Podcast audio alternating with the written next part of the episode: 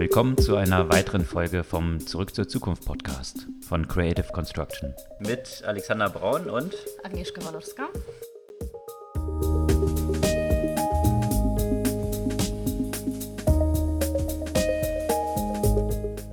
Bei N26 gab es diese Woche einen richtigen Shitstorm. Ah ja. Ging jetzt durch alle Zeitungen hoch und runter. Großes Desaster. Und zwar sind anscheinend einzelne Konten geplündert worden. Und, oh, da muss ähm, ich auf meins gleich gucken. Dringend mal reinschauen. Oh, scheiße. Nein, aber was dort tatsächlich vorgefallen ist, sieht so aus, als ob es eben klassisch eine Phishing-Attacke war, also wo eben irgendwelche E-Mails zum Beispiel, so läuft es in der Regel ab, rumgeschickt werden, in denen angegeben wird, es kommt von N26 mhm. und dann wird auf eine Webseite geleitet, wo man die Passwörter und, und so weiter eingeben muss und damit dann äh, werden die abgefangen und nachher Konten leer geräumt. Das ist ja bei allen Banken auch der Fall. Und äh, jetzt haben da halt natürlich viele gleich in die Hände geklatscht und gesagt, haha, N26, ja, sieht man ja, wer, wer ist denn so doof, irgendwie sowas, äh, sein Geld anzuvertrauen. So waren die ganzen Kommentare dann, mhm. hat man dann entsprechend, äh, wie man in Deutschland natürlich auch unterwegs ist. Ja, wenn, wenn da mal jemand erfolgreich ist, dann neidet man es auch schnell. Und die traditionellen Banken sind ja eh äh, das Beste gewesen. Man hat aber diese, diese Phishing-Attacken ja überall. Auch wenn ich mich bei der Deutschen Bank einlogge, steht auf dem Einlog-Screen Achtung, wieder Phishing-Mails unterwegs. Woran sich das jetzt so ein bisschen entzündet hat, ist, dass anscheinend N26 dort sehr lange gebraucht hat, um darauf zu antworten. Da sind mhm. bei einem irgendwie 80.000 vom Konto leergeräumt worden. Das hat dann Wochen gedauert, wochenlanges Hin und Her. Und äh, natürlich, wenn man jetzt wie ein N26 mit 10.000 Nutzern pro Tag wächst, dann ist es natürlich schon eine Herausforderung, hier auch den entsprechenden Customer Service dann auch liefern zu können, ja, in, in so einer exponentiellen Wachstumsgeschwindigkeit. Dieses Problem haben die existierenden Banken natürlich nicht, weil die schon diese Infrastruktur dort haben und auch den Customer Service haben. Und das macht es natürlich ein bisschen, bisschen schwierig im mhm. Vergleich. Ich denke mal, das ist, das ist halt ein Hiccup. Aber wenn man sich so ein paar Shitstorms zurückerinnert von N26, die einen oder anderen werden wahrscheinlich sich auch noch daran erinnern, da gab es auch so einen Shitstorm, als N26 Konten gekündigt hat von Leuten, die zu häufig die Karte zum Abheben benutzt haben. War auch ein riesen Shitstorm und eigentlich für alle klar, Game Over für N26 war es dann nicht mehr, erinnert sich heute keiner mehr dran. Ich nehme an, dass es hier so ähnlich sein wird.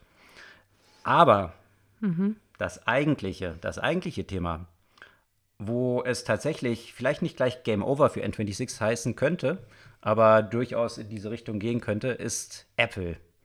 Ja. Und zwar hat Apple unter anderem, haben ja eine ganze Reihe von Sachen angekündigt, unter anderem äh, einen Einstieg ins Bankgeschäft oder die Vorstellung einer eigenen Kreditkarte. Und das könnte gerade vor dem Hintergrund, dass N26 ja kürzlich zu einer Bewertung von 2,7 Milliarden, 300 Millionen eingesammelt hat, könnte es natürlich tatsächlich in den USA ein bisschen gefährlich werden, weil die US-Wachstumsstrategie ein ganz großer Bestandteil für diese Bewertung für N26 war. Und äh, wenn jetzt Apple natürlich dieses Kernprodukt dieser Karte, dieser Kreditkarte mit wesentlich besseren Konditionen noch, noch dazu mit einer Brand von Apple dahinter und kostenlos dann auf den Markt bringt, dann könnte es natürlich für diese, diese Wachstumsfantasie von N26 in den USA sehr schwierig aussehen. Die können ja grundsätzlich so einigen Playern äh, unbequem werden. Äh, und zwar nicht nur im Kreditkartenbereich, die bieten ja auch Cashbacks zum Beispiel, die auch nicht unwesentlich sind. Also was bedeutet das für so Geschäftsmodelle von so diversen äh, Cashback-Unternehmen zum Beispiel? Mhm, äh, diese ganzen Punktprogramme, die ganzen weil die einfach sagen, du kriegst genau. flat 3%, 2% Immer, äh, direkt Cashback am gleichen genau, Tag noch sofort. sofort. Mhm. Äh, was natürlich ja auch viel spannender ist als die wie heißen die, Paybacks und so weiter dieser Welt. Mhm. Und, äh, und natürlich auch deutlich sexier als so ein Payback. ja. Aber das ist natürlich auch nicht das, also es ist super, super spannende News, aber natürlich nicht das einzige und auch nicht die einzige Branche, die durch Apple ja quasi so aufgemischt wurde in dem Social Event. Ich finde es grundsätzlich äh, spannend, ähm, weil es mal wirklich was, was Neues ist, was von Apple kommt, was nicht ein, ein neues Stück Hardware ist ne? sondern die, die Kreditkarte. Oder? Also nicht nur die Kreditkarte, sondern auch die, die drei anderen Modelle, die drei Subscription-Modelle, die mhm. vorgestellt wurden. Also das Subscription-Modell äh, für Games, für äh, News. Das ganze Film, ah, ja, genau, Film, ja klar, Geschäft, Film, wo man genau. Netflix, Amazon und so weiter genau, dort. Filmgeschäft, genau. Ähm, also eben drei Subscription-Modelle. Also letztendlich zeigt Apple ja eine, eine Richtungs Wechsel vielleicht in Richtung eben Service Company und nicht nur reine Hardware-Hersteller. Und da gibt es äh, auch äh, um das Thema, gerade das Thema News Subscription relativ viel Diskussion, was das insgesamt bedeutet für das Verlagsgeschäft. Also ähm, kurz, äh, kurz erklärt, äh, für 10 Dollar im Monat, ähm, das wird erstmal in Kanada und USA ausgerollt, hat der Nutzer letztendlich Flatrate für alle beteiligte Publikationen. Das heißt, er zahlt letztendlich einmal und, und äh, kann alle, alle von diesen Zeitungen, für die er sonst vielleicht, also so, so die Argumentation, äh, separat äh, gezahlt hätte. Mhm. Und, und äh, erheblich mehr zum Teil, ne? wenn man sich so anschaut, Wall Street Journal ja. sind mehrere hundert Dollar im Jahr. Genau. Wenn es jetzt einfach nur zehn Flat äh, im Monat sind, mhm. von denen Wall Street Journal dann so ein paar mhm. Cent dann von bekommt. Ja. Genau. Das ist, das ist so ein bisschen das, das Problem. Also die Frage, die ich mir jetzt darstelle, also natürlich kurzfristig ist es ein Mehrwert für den Nutzer, äh, weil ich natürlich viel mehr Publikationen dann zahlen kann, äh, für die ich, die ich sonst vielleicht gar nicht gelesen hätte, mhm. äh, wenn ich dafür separat zahlen müsste. Könnte vielleicht auch, könnte man vielleicht auch sagen, auch für die Verlage oder für die, für die Medienhäuser, weil die womöglich äh, Beteiligungen an Umsätzen bekommen von Nutzern, die sie sonst natürlich nicht gelesen hätten. Mhm.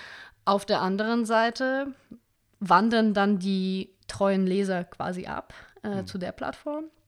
Ja, und das Schwierige ist auch der Login, der dann, also, genau. weil die, die Kundendaten liegen ja. eben bei Apple ja. und nicht mehr beim Wall Street Journal und den anderen Teilnehmenden. Genau. Und das ist natürlich, ist natürlich auch schwierig. Ja? Man macht sich absolut von Apple abhängig. Absolut, ja.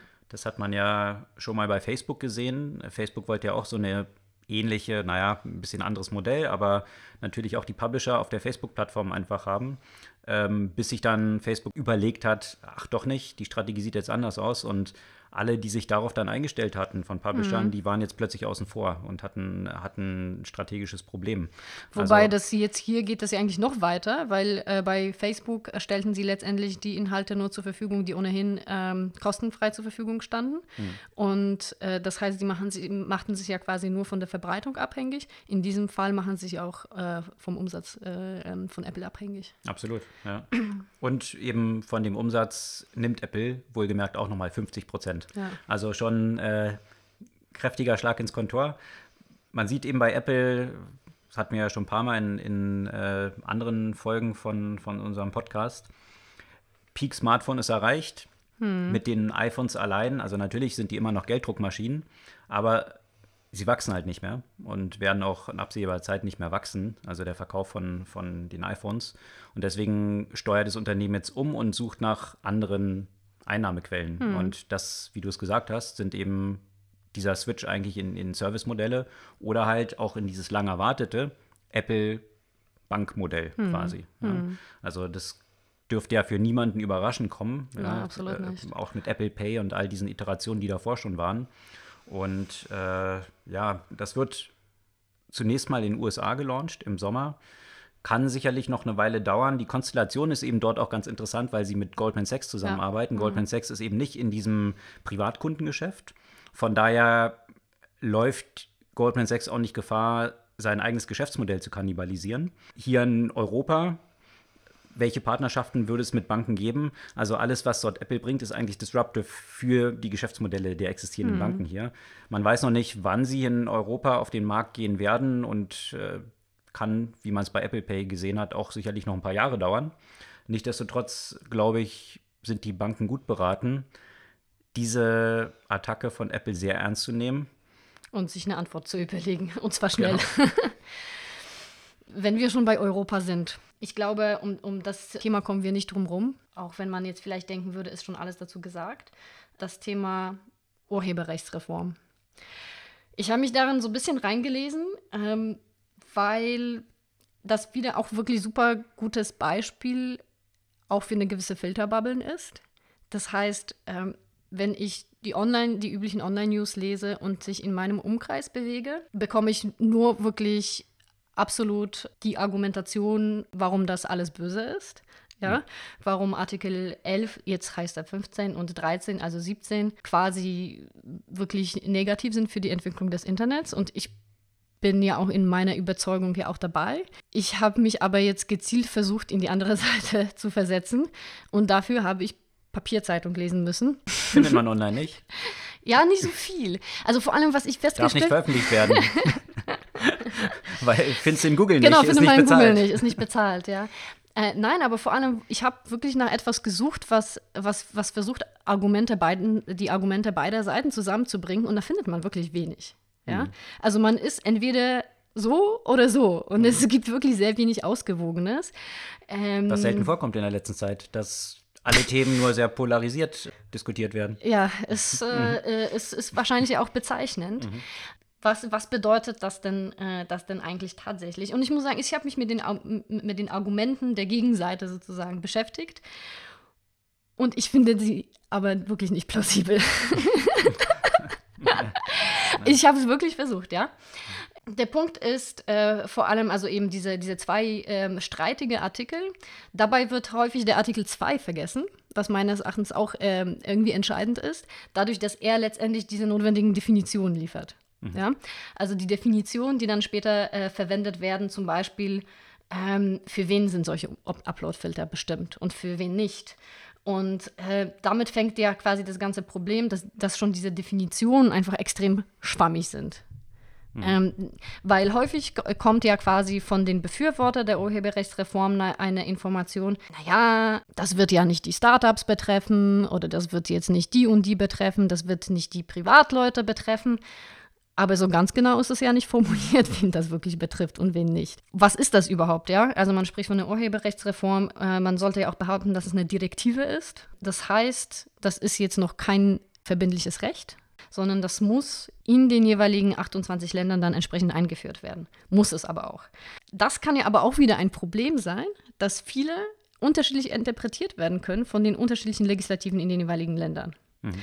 Weil es so missverständlich oder nicht klar formuliert ist in dieser Direktive. Oder so ein Rahmen definiert wird. Also jetzt gerade bei dem Artikel 11 steht, also A, es ist nicht wirklich klar definiert, was eine News-Site ist, um die es sich da handelt. Und B, in welchem Umfang der denn dann tatsächlich die Links mit Textausschnitten geteilt werden. Vielleicht also, nochmal ganz kurz zu Artikel 11. Da geht es darum, dass äh, sobald das irgendwie genau. bestimmte Passagen von jemand anderem genommen werden. Von News-Sites, von News-Sites, genau. Von News-Sites ja, genommen ja. werden, dass dann entsprechend Abgaben stattfinden sollen. Genau. Und dann ist natürlich, und dann versuchen, versucht wird zu definieren, äh, wann der Fall ist. Und jetzt heißt es, dass, ähm, dass die Links, die mehr als ein, zwei Wörter beinhalten, potenziell mit dieser Abgabe belastet werden können. Also zwischen eins bis zwei Wörter und einem kleinen Ausschnitt. Mhm.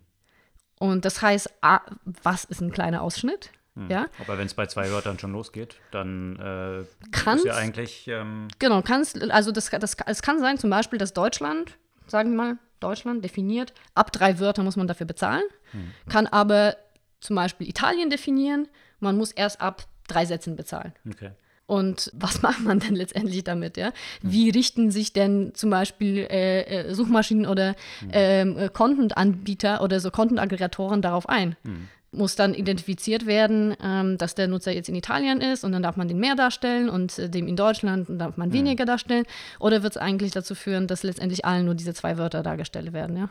Das Spannende ist ja daran und ich glaube, man kann jetzt eben, wie du gesagt hast, man kann sich jetzt mit den Argumenten beider Seiten beschäftigen. Mhm. Man kann jetzt irgendwie sagen, dass es eine ganze Menge Research auch dazu gibt und Wissenschaftler haben sich dazu geäußert, was ist denn technisch möglich? Also das ist, glaube ich, auch so ein zentrales Problem dieser Diskussion. Auf der einen Seite, was will man damit erreichen? Ja. Ja. Und was ist tatsächlich eben die Intention, Urheberrecht und so weiter? Und was ist technologisch möglich?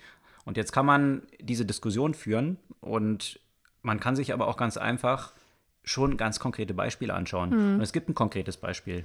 Was Vergleichbares ist in Spanien schon eingeführt worden, was die Konsequenz hatte, dass eben Google dann Google News in Spanien abgestellt hat, weil plötzlich Google News von heute auf morgen für die Suchergebnisse in Google mhm. News, wo dann, wie man es in der Suchmaschine kennt, so Snippets angezeigt werden, dafür sollte Google jetzt plötzlich automatisch zahlen. Mhm. Und dann haben die halt gesagt, ja, äh, ich habe keinen Vertrag mit denen, ich verdiene mit Google News kein Geld, dann lassen wir das. Mhm. Die Konsequenz davon ist gewesen, dass die großen Verlage, also die großen Publikumstitel und Zeitungen, die haben nicht verloren, weil die Leute, die sowieso im Hinterkopf haben und diese Seiten auch direkt ansteuern, wer verloren hat, sind aber diese ganzen kleineren Tageszeitungen, die haben stark verloren.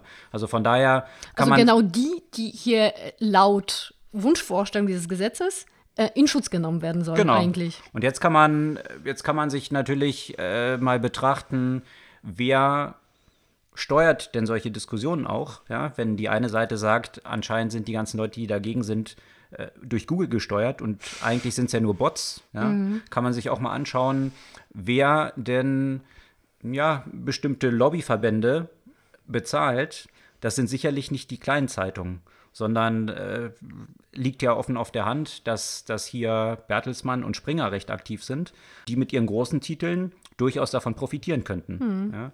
Und das darf man in der Diskussion aber natürlich gar nicht aufbringen, weil äh, das ja nicht die Intention ist und oder zumindest nicht die erklärte ist. Ja? Aber da sind wir eben bei der Intention und die andere Sache, und da geht es dann auch um diese Filtergeschichten. Ja, das ist der Artikel 13, beziehungsweise ja. jetzt 17. Ja. Da geht es ja sehr stark dann auch um tatsächlich eine technische Machbarkeit. Ja. ja.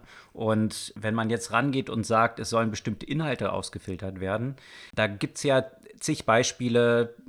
Ein, ein Beispiel, das hat man jetzt gerade mit dem, mit dem Shooter Attentäter, rechtsradikalen Attentäter in, in Neuseeland. Neuseeland ja. mhm. Da wurden Millionen Versionen von, von diesem Video hochgeladen und Millionen wurden auch rausgefiltert, automatisch mhm. durch eine Content-ID, zum Beispiel auf YouTube, die Google entwickelt hat.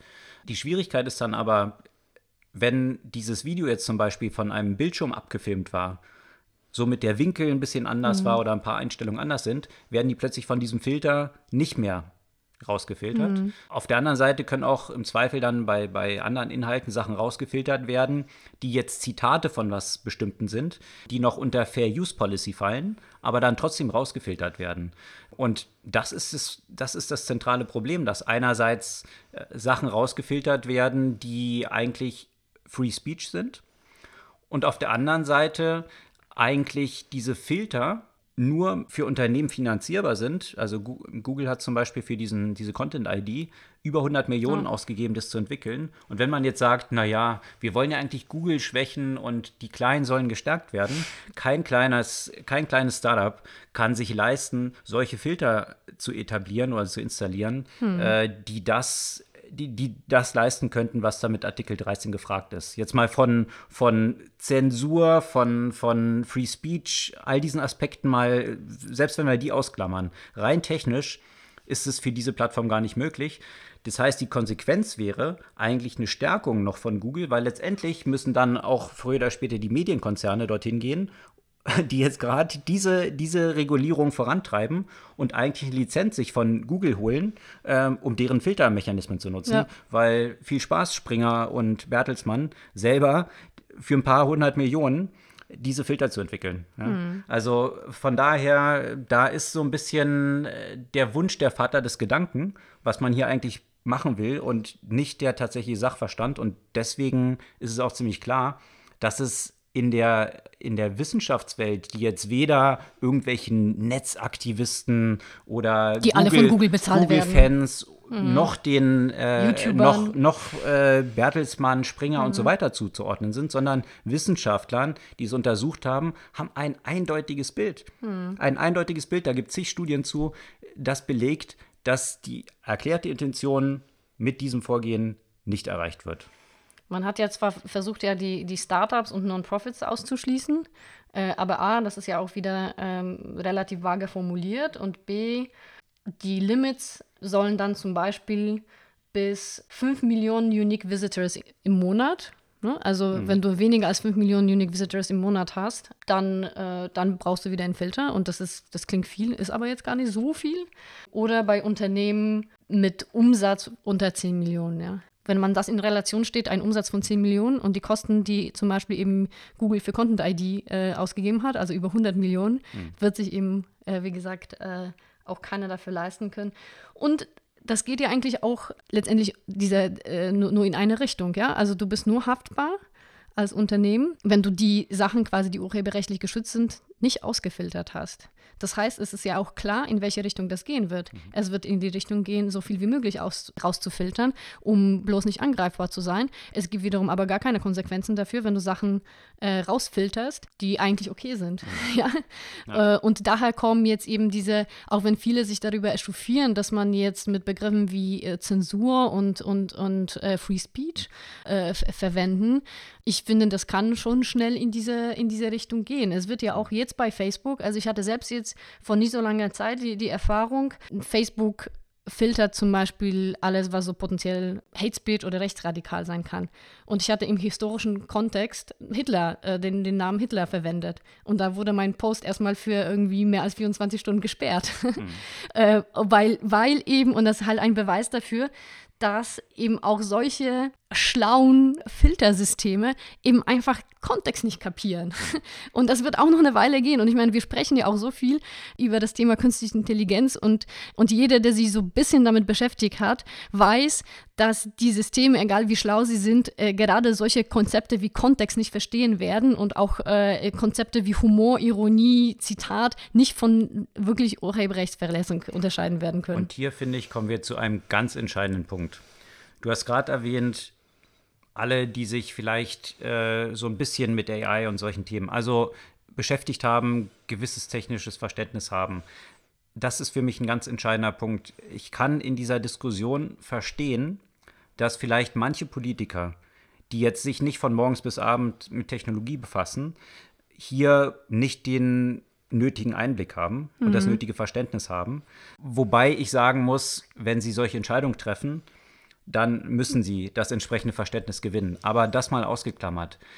Was mich wirklich wütend macht, ist, wenn nicht, wenn mir das Verständnis fehlt, nicht wissentlich etwas Bestimmtes proklamiert wird, sondern wenn wissentlich Falschaussagen verbreitet werden. Hm. Und das ist unter anderem von, von unserem lieben Herrn Voss in Reihe erfolgt. Da sind Sachen umgedreht worden, die in diesen Texten stehen, in diesen Artikeln, wo diese Definition von Unternehmen, die betroffen sind, die du gerade genannt mhm. hast, mit Umsatzgrößen, Mitarbeitergrößen, äh, Jahre des Bestehens und so weiter, die die mit und verknüpft waren, dann einfach in oder umgewandelt wurden und umgekehrt, ja, also was komplett was anderes bedeutet mhm. und das ist wissend, wissentlich falsch dargestellt worden. Und das ist das, was mich wirklich auf die Palme bringt. Davon jenseits von Sachkenntnis zu argumentieren, ist der eine Punkt, der schlimm genug ist. Aber dann wissentlich Falschdarstellung zu machen, ist der, der einfach für eine demokratische Struktur und ein demokratisches System, gerade wo die EU in der Verteidigungshaltung ist mit dem ganzen Ausfransen, was wir jetzt mhm. sehen, eine absolut schädliche Entwicklung ist. Und die geht wesentlich weiter als nur um diese eine Sache, sondern ist eine grundsätzliche Legitimationsfrage, die sich daraus ergibt. Und da bin ich fest von überzeugt, hat sich diese Abstimmung und dieses Vorgehen zum Bärendienst erwiesen. Das wird man jetzt, ich bin gespannt, wie sich das jetzt weiter in, in den Wahlen entwickeln wird. Die den Glauben von vielen Leuten, die mhm. dort unterwegs sind, für die das Internet ein ganz zentraler Faktor in ihrem Leben ist, dass man hier ein Urheberrecht novellieren muss und so weiter, das ist gar keine Frage. Bloß das, was dort erfolgt, ist, ist, dass man einfach die Augen zugehalten hat, wissenschaftliche Expertise missachtet hat, gar nicht mit rangezogen hat, sondern aus Wunschvorstellungen argumentiert hat und die Leute nicht ernst genommen hat. Und das bin ich fest von überzeugt, wird zum Bumerang der ganzen Geschichte werden. Ja, und vor allem noch, wenn man jetzt diesen Aspekt beachtet, wie das wohl angeblich, und das kommt jetzt nicht von einem äh, Verschwörungstheorieportal, sondern von der FAZ, wenn das jetzt tatsächlich auch so ein Deal um diese Urheberrechtsreform mit Frankreich äh, gab, ähm, dass, dass äh, von der deutschen Seite der Urheberrechtsreform zugestimmt wird, wenn äh, sich im Gegenzug Frankreich äh, nicht äh, gegen das äh, Pipeline-Deal querstellt. Also wenn, wenn da einfach solche Werte so getradet werden, finde ich das jetzt auch wirklich mindestens beunruhigend. Nicht gerade vertrauensbildend nee. in, die, in die Politik. Ja, so viel zu dieser Ventilation. genau. Ähm, weiterer, das musste auch mal raus. Das musste auch mal raus. Ein anderer spannender Punkt, der auch im weitesten Sinne mit der Politik hier zu tun hat. Äh, wir sitzen ja hier in Berlin. Äh, Berlin ist ja für eine sehr effiziente politische Landschaft und äh, erfolgreiche Bauprojekte bekannt. Jetzt ist bekannt geworden, dass in Berlin 35.000 Lehrer keine E-Mail-Adresse haben. Und zwar nicht, dass sie privat keine E-Mail-Adresse hätten, sondern eben keine offizielle E-Mail-Adresse. Und das Problem ist, wenn sie mit den Schülern oder Eltern kommunizieren, darf das nicht über eine private E-Mail-Adresse erfolgen. So, nun haben wir eine Situation, wo Lehrer irgendwie Schüler auf die Arbeitswelt von heute allein schon vorbereiten sollen. Von morgen sprechen wir noch gar nicht. Die noch nicht mal E-Mail haben, mit denen kommunizieren können. Und jetzt, das, jetzt kommt die Krone der ganzen Geschichte. Die Bildungsverwaltung will das jetzt ja einführen und da gibt es auch schon verschiedene Modelle. Und ähm, ich zitiere, wenn man das jetzt aber einführen würde, diese E-Mail, löst das Beteiligungsrechte der Beschäftigungsvertretung aus. Und es ist aber bekannt, dass, dass das wahrscheinlich die Kommunikationswege erleichtern würde und beschleunigen würde. Aber ob die Beschäftigungsvertretungen das so sehen, darüber wird noch zu sprechen und zu verhandeln sein. Auf Zitat, Deutsch? Zitat, Bis wann haben wir das? Zitat Ende. Also wirklich in 2019, mhm. wo wir über AI sprechen, wo andere Länder, allein in China einzelne Städte, Milliarden ausgeben für AI äh, Forschung, um, um irgendwie die Länder fit zu machen für die Zukunft, diskutieren wir hier wirklich in Berlin wegen Beteiligungsrechten der Mitarbeitervertretung bei der Einführung von E-Mail, wie das zu verhandeln wäre mit der, mit, also, okay, abgesehen davon ähm, soll das jetzt irgendwann passieren. Äh, für 2020 ist es geplant, da könnte es jetzt endlich losgehen mit E-Mail bei jährlichen Kosten von 1,7 Millionen, wohlgemerkt, für die 35.000 Lehrer. So viel dazu. Ich glaube, wir wären jetzt bereit für Leapfrogging. Vielleicht überspringen wir einfach diesen ganzen Punkt mit E-Mail und gehen gleich auf die nächste Kommunikationsebene. Ja, realistisch, realistisch äh, sind die doch eh schon alle in WhatsApp ja, unterwegs, eben. haben da ihre Gruppen, mit denen mhm. da über die kommuniziert wird. Ähm, und nachdem eigentlich E-Mail schon abgehakt ist, führt die Verwaltung das dann für Millionenkosten ein, nachdem das mit den Beschäftigungsvertretern jetzt wahrscheinlich noch mal ein paar Monate ausdiskutiert wird, inwieweit es irgendwie ähm, die Arbeitsrechte von einzelnen Lehrern einschränken könnte oder gut, äh, soweit dazu. Was hast du noch für Themen? Ähm, jetzt noch, wo wir, wo wir in Deutschland sind, ähm, gab es jetzt News, über die dann ja auch wieder diskutiert werden kann, aber vielleicht auch ganz interessant. Also Volkswagen und Amazon schließen sich ja quasi zusammen. Ja, aber äh, also wofür? die schließen sich nicht zusammen, sondern werden ja zusammenarbeiten für so eine Art äh, Industrie-Cloud, wo letztendlich Amazon. Ähm, Haben die da ähm, E-Mail? Da sind die schon drüber. genau, also das, das soll ja quasi über, über Amazon eben die, die ganzen 122 Werke und Lager von, äh, von Volkswagen vernetzt werden. Mhm. Also in der Amazon Cloud. Dann. Genau, in der Amazon mhm. Cloud. Amazon ist ja natürlich auch stark in den News gewesen, weil unter anderem in den USA ja auch der der Ruf nach einer Zerschlagung immer lauter wird. Da ist ja in der politischen Diskussion, dass man sagt, eigentlich müssten solche Plattformgeschäfte äh, davon getrennt werden, also dass, dass die Plattformbetreiber nicht selbst Teilnehmer auf der Plattform sein dürfen. Mhm. Also sprich Amazon jetzt als Verkaufsplattform nicht selber dort auch eigene Produkte anbieten dürfte. Oder Apple in Konsequenz, wenn man es weiterdenkt, dann im App Store keine eigenen Apps haben dürfte, was auch wiederum nicht wirklich Sinn macht, weil wie soll ich ein iPhone verkaufen, wenn keine eigene Software? Okay, mhm. aber das, das ist so ein bisschen die Diskussion, die dort gerade stattfindet. Jetzt gab es eine ganz interessante Analyse, wo man sich angeschaut hat, wie erfolgreich sind denn diese ganzen äh, Produkte, die Amazon dann auf den Markt schmeißt? Da ist ja auch die gemeinhin die Meinung, und da wird immer dieses Beispiel von Batterien zitiert. Mhm.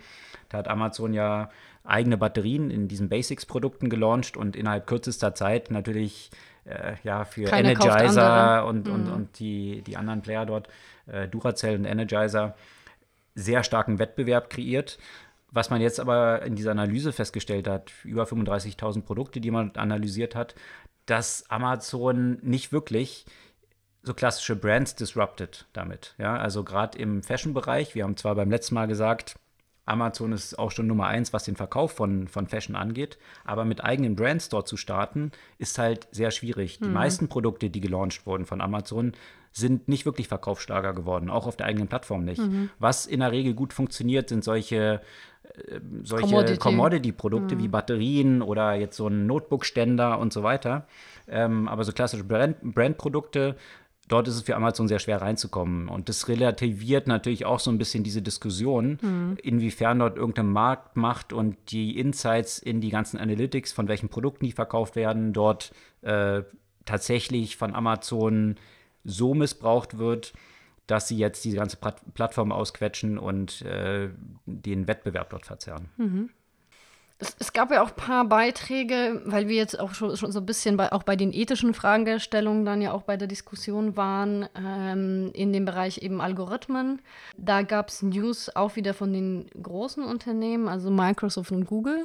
Die wollen beide so Algorithmenethik in den Prozessen verankern. Bei Microsoft zum Beispiel äh, soll das ja neben den, den üblichen Themen wie Privacy, Security und Barrierefreiheit, soll jetzt eben AI-Ethik zu quasi solchen Kern-Checklisten ähm, werden bei dem Launch von neuen Produkten.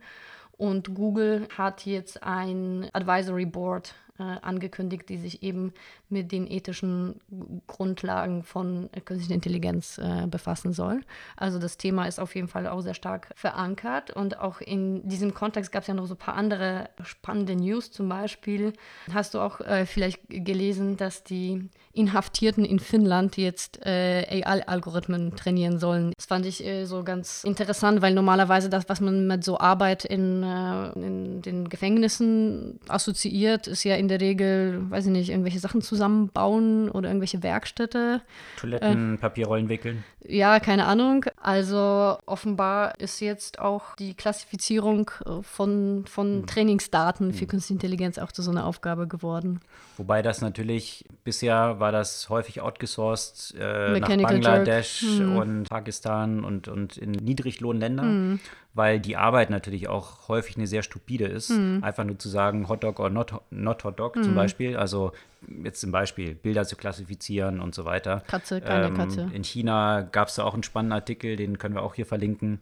Äh, sehr langes Feature dazu, wo ganze Städte ähm, jetzt nur für AI-Training, mhm. äh, gibt es ja immer so Spezialisierung, wo viel äh, wirklich äh, die zu Hunderttausenden dort arbeiten und die Arbeit schon auch eine sehr stupide ist, ja, jetzt nur dieses Training. Ja, ja, ist es ja auch. Also ja. von daher grundsätzlich klar, Finnland äh, hat in der letzten Zeit häufiger mal von ganz interessanten äh, Aspekten, wie so ein kleines Land auch versucht, mit AI umzugehen, mhm. äh, auch in, in der Ausbildung News generiert.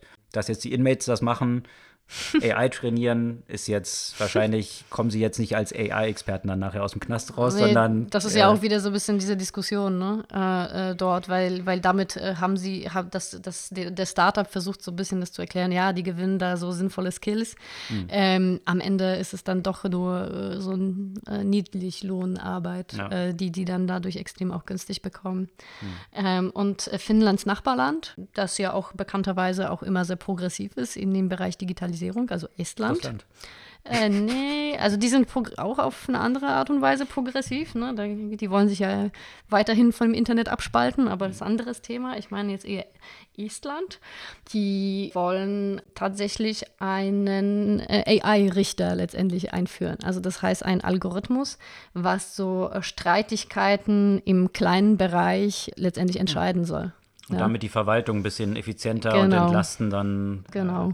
Die sind ja auch, die haben durch Algorithmen schon tatsächlich relativ viel Effizienz reingebracht. Also zum Beispiel haben sie auch ein, ein Programm für die äh, gekündigten Mitarbeiter zum Beispiel, dass die äh, Skills der, der, der Mitarbeiter, die gerade quasi Job, ohne Jobs sind, mit den Bedürfnissen Unternehmen matchen und haben tatsächlich äh, bereits dadurch sehr viele angestellt und äh, über 70 Prozent von denen, die über diesen Algorithmus dann einen jo neuen Job gefunden haben, haben den Job ja auch nach sechs Monaten behalten. Mhm. Also das heißt, äh, das äh, scheint ja auch äh, irgendwie so einigermaßen zu funktionieren.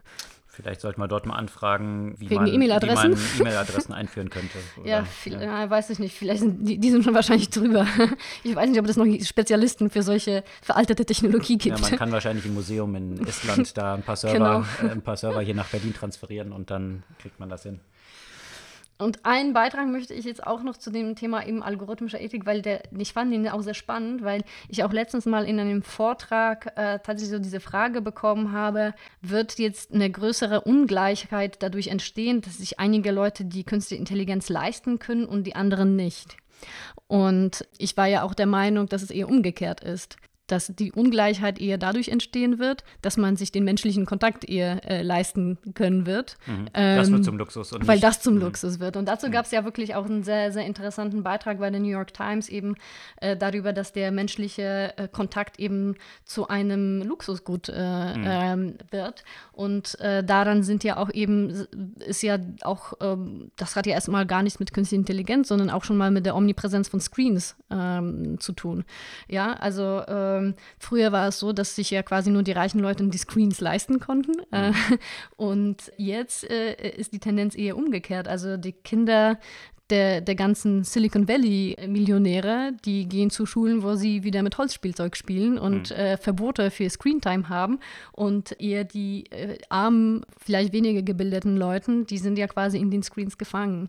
Und äh, eben diese, diese Leisure-Economy, also dass auf einmal alles jetzt äh, die Experience auch so viel wert sind, ähm, das ist auch, auch so, so etwas, was ja auch vielleicht die Leute, äh, die sich das leisten können, ja auch zunehmend dadurch ähm, unterscheidet, dass es jetzt nicht mehr um darum geht, irgendwelche Sachen zu besitzen, sondern die geilsten Sachen zu erleben. Mhm. Und, und da sehe ich eher so die, äh, das, das, das Potenzial der, der, der gewissen Ungleichheit. Ja, ist ja grundsätzlich so, mit der Evolution von Technologie geht ja für die, für die meisten Leute, verschwindet die immer mehr im, mhm. im System und, und äh, man interagiert mit Technologie, aber äh, verschwindet mehr im Hintergrund die Technologie selbst. Und dann wird eigentlich eben gerade das, was früher manuell war und so weiter, sieht man ja auch heute, kauft man sich halt eine Schallplatte. Ja? Mhm. Das ist ein teures Gut heute geworden. Das wird nicht ein Massenmarkt werden, aber das ist natürlich das, was wiederum eine Authentizität hat, mhm. die wiederum neuen Wert gewinnt, im Gegensatz zu dem automatisierten, digitalisierten, was früher eigentlich der Lux Luxus war. Ja. Das, was früher Luxusprodukte waren, äh, was sich nur Reiche leisten konnten, äh, wird durch die Evolution der Technologie für alle verfügbar, mhm. wo wir vielleicht zum abschließenden Thema kommen, was wir dann äh, mit, mit Uber und, und Lyft auch sehen.